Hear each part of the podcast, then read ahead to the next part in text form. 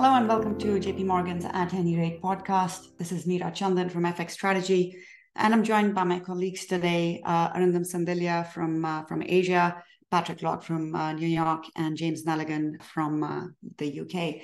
So, um, you know, this has been clearly a much awaited um, event laden week uh, for FX markets.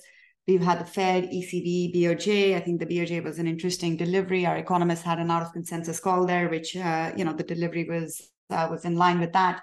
Uh, but we also had the PMIs, uh, the flash PMIs earlier this week, which confirmed that weak momentum uh, for Europe is actually quite entrenched.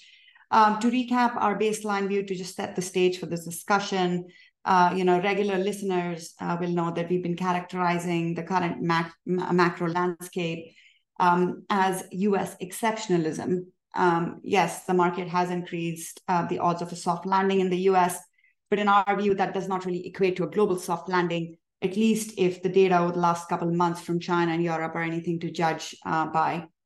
Um, and this basic um, decoupling and growth momentum has informed our bullish um, dollar and Swiss stance in recent weeks. Uh, but of course, this has been hard to monetize, particularly the bullish um, dollar view.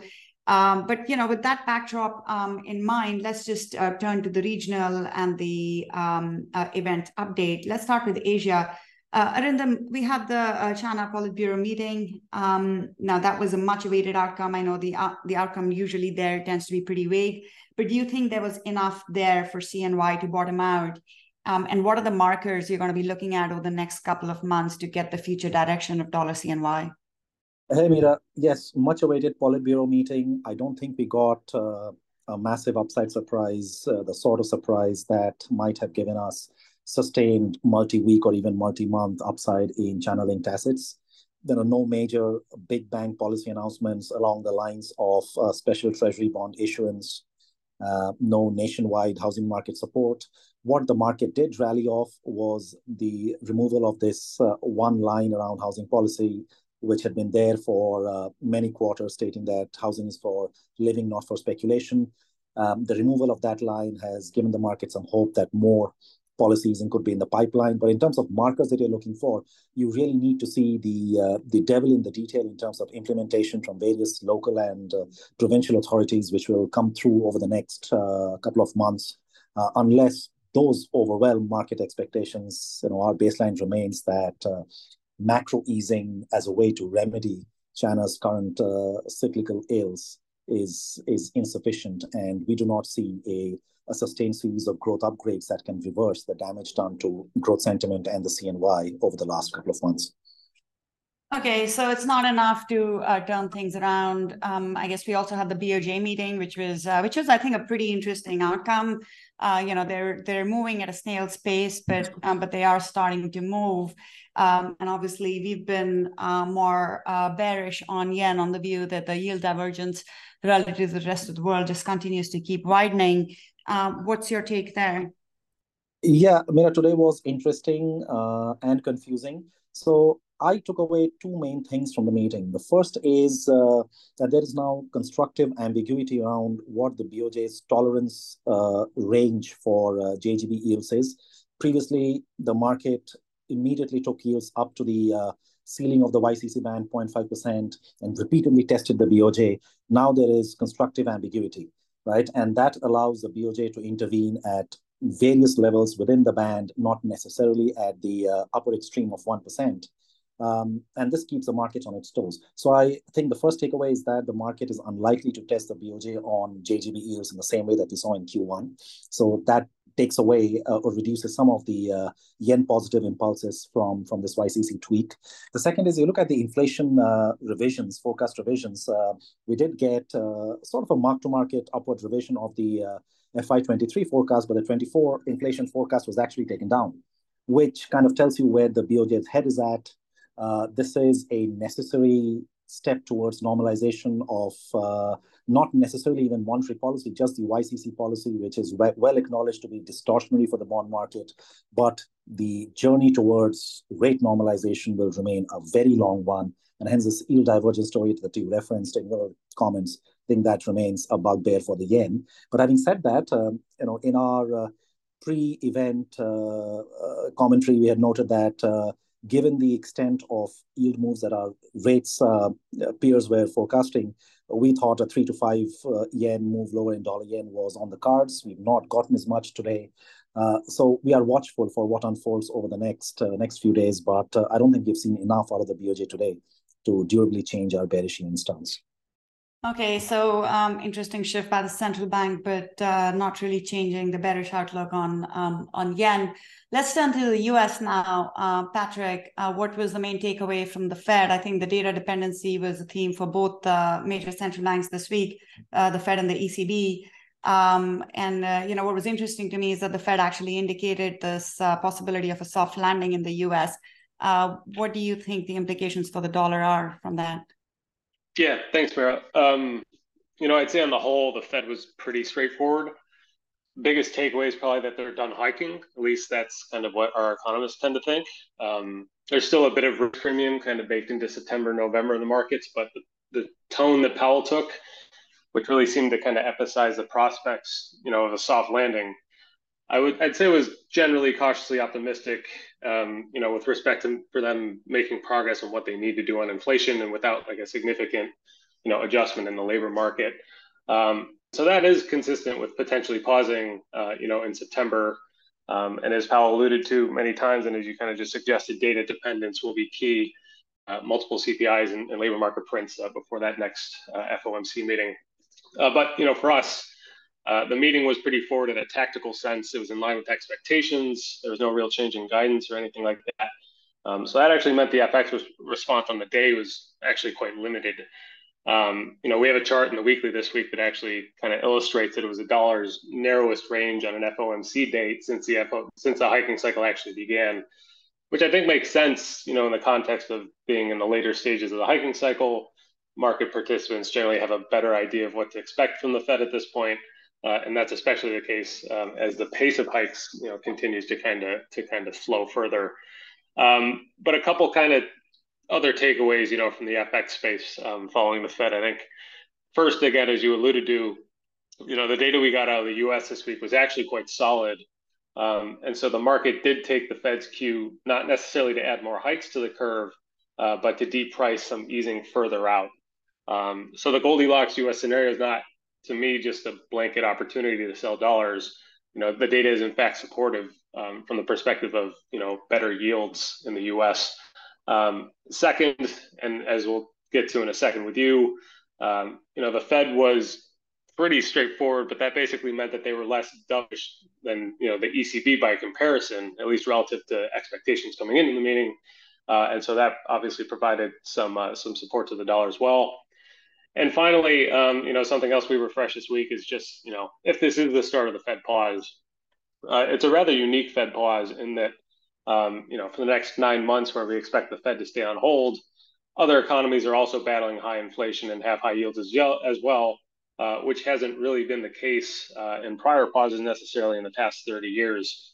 Uh, you think about what happened in, you know, the 2018, 2019 pause, for example, only the BOC in the G10 space was able to hike more than twice um, during the Fed's hiking cycle. So, uh, quite a significant kind of backdrop uh, for the dollar, but ultimately one that I think um, could prove supportive for the dollar, given that um, you know maybe U- U.S. yields come down in the U.S. like they do historically around pauses, but uh, you know perhaps elsewhere as well. Um, and some of the easing baked into the Fed curve, I think, is already fairly advanced on a relative basis. So perhaps that provides some insulation, uh, you know, to the dollar.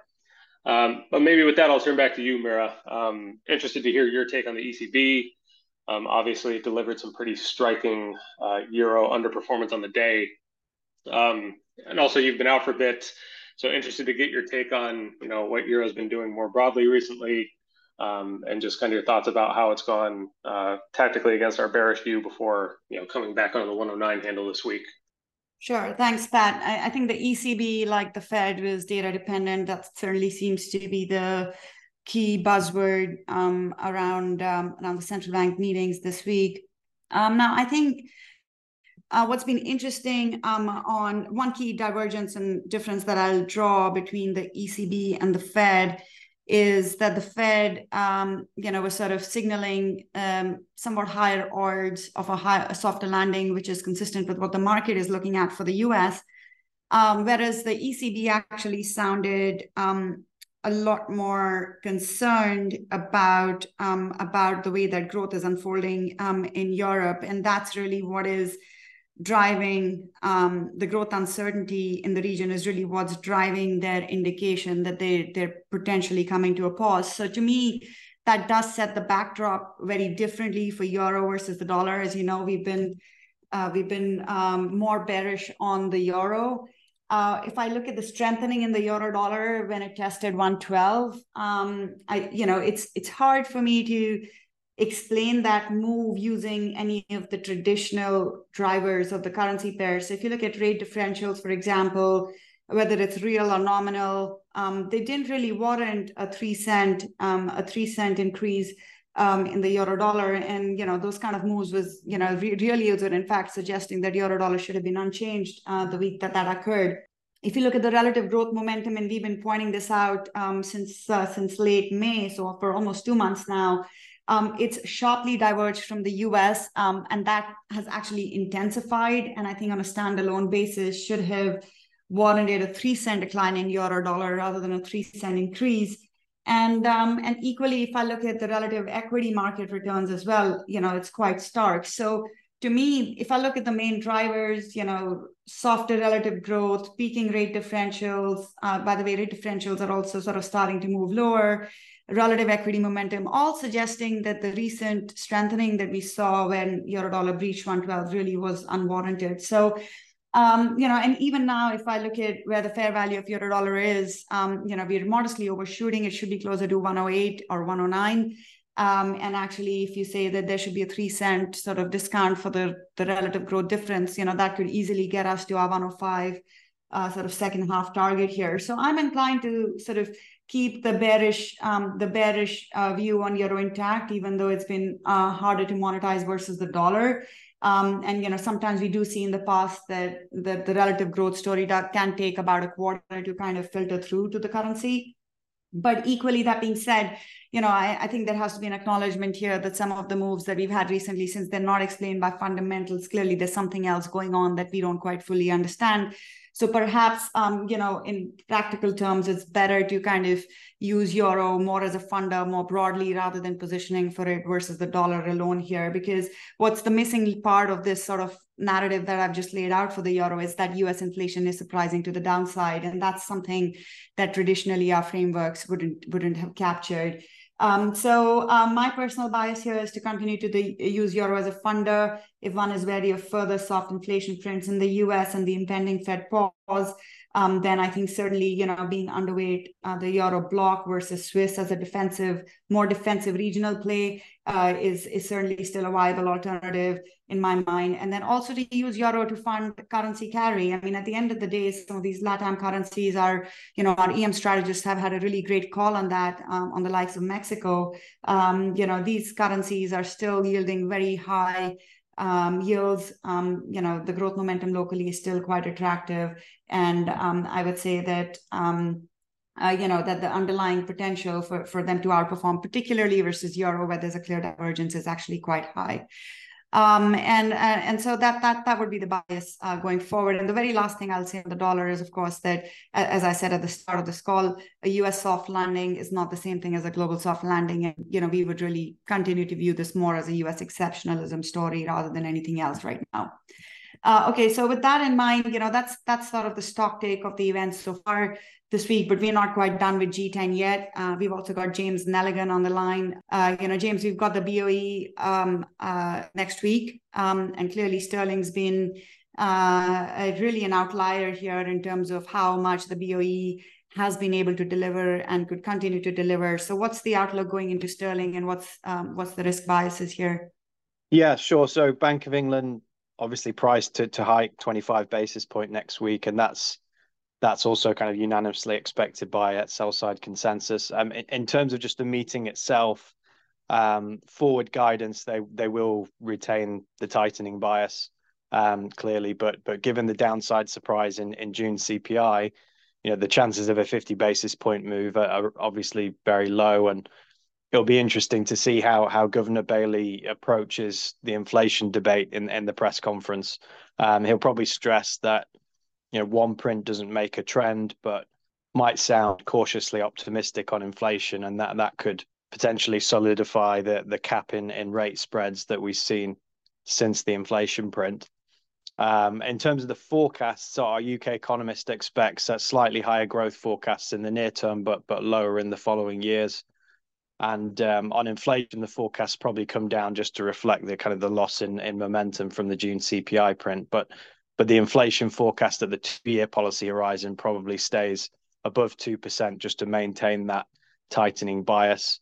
Um, so overall for sterling, I mean, recently you've had rate spreads and, and growth expectations both working in the in the bearish direction for, for the first time in, in several months. And the UK PMIs this week were soft across the board. And so we, we see the picture as as kind of slowly building on on the evidence that the transmission of policy tightening is is happening. Um, and yesterday, uh, obviously, we saw cable break below uh, 128. Um, but I'd say I'd say the progress on the on the bearish sterling view obviously very a, a lot a lot more difficult than than we expected. Um, we are still bearish sterling, but you know, in our thinking about about global themes, we we prefer to kind of isolate the European slowdown, which the European growth slowdown, which is one of our highest conviction themes. So uh, we'd rather think about sterling in terms of a bearish view on sterling and a bullish view on on Swiss uh, within the European space um, and really hone in on, on that that European theme. Um, thanks, James. So, um, in summary, um, the main the main themes that we're focusing on are U.S. exceptionalism, European slowdown, which uh, you know which uh, we narrowly like versus uh, versus the Swiss franc, um, China weakness despite the outcome of the Politburo meeting, and then finally, uh, uh, you know, a, a bearish um, yen view still, despite the BOJ um, sort of mini pivot, which we think is not going to be enough to to, to totally turn the tide uh, on yen over the medium term uh, and bearish uh, bearish sterling as well. Uh, for more um, information on our views, take a look at our website uh, for, for detailed additional research. Uh, this communication is provided for information purposes only. please refer to JP Morgan research reports related to its content for more information including important disclosures, 2023 JP Morgan Chase and Company, all rights reserved. This episode was recorded on July 28, 2023.